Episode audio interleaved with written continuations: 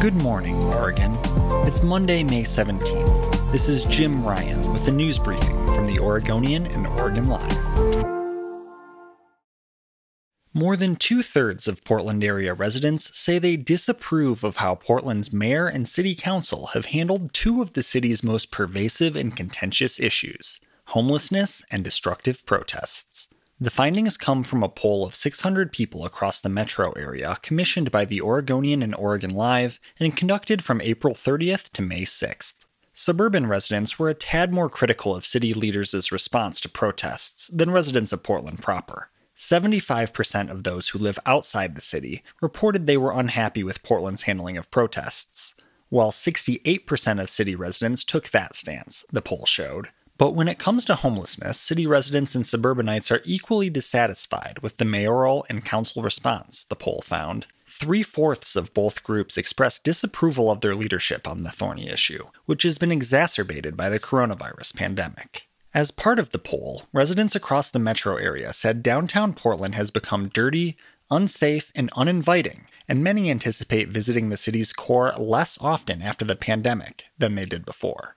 Asked for their perceptions of downtown, residents frequently used words like destroyed, trashed, riots, and sad. Many cited homelessness as a particular issue and said there is an urgent need for the city to find housing and support people living on the street. Those results suggest deep pessimism about downtown Portland, the city's economic, cultural, and transportation hub. They also could pose severe obstacles to the city's recovery from the pandemic recession.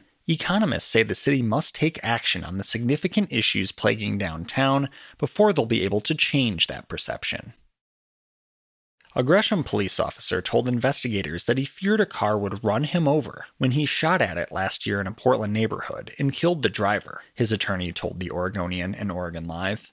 But Officer James Doyle's account doesn't appear to fully mesh with footage from his body camera, forensic evidence, and statements from other officers at the scene, according to sources familiar with the investigation.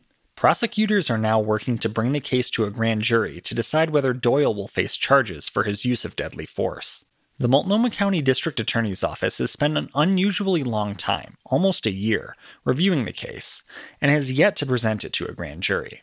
District Attorney Mike Schmidt first brought in the State Department of Justice and now a criminal defense attorney to help his office with the review.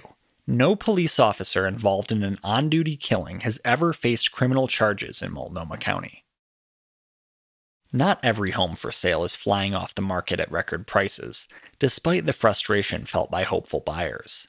Interest in downtown Portland's luxury condos has fallen so much that next door neighbors are snapping up an adjacent unit to expand their living space. A condo combining concept seen in Manhattan and San Francisco, but new to Portland. High rise condominium buildings are no longer beacons to home shoppers who were once willing to pay soaring prices and fees for concierge services, never ending views, and walkability to social and cultural pleasures. Penthouses and luxury condos are valued at less than they were before the coronavirus pandemic shut down and last year's civil unrest in the streets, according to experts.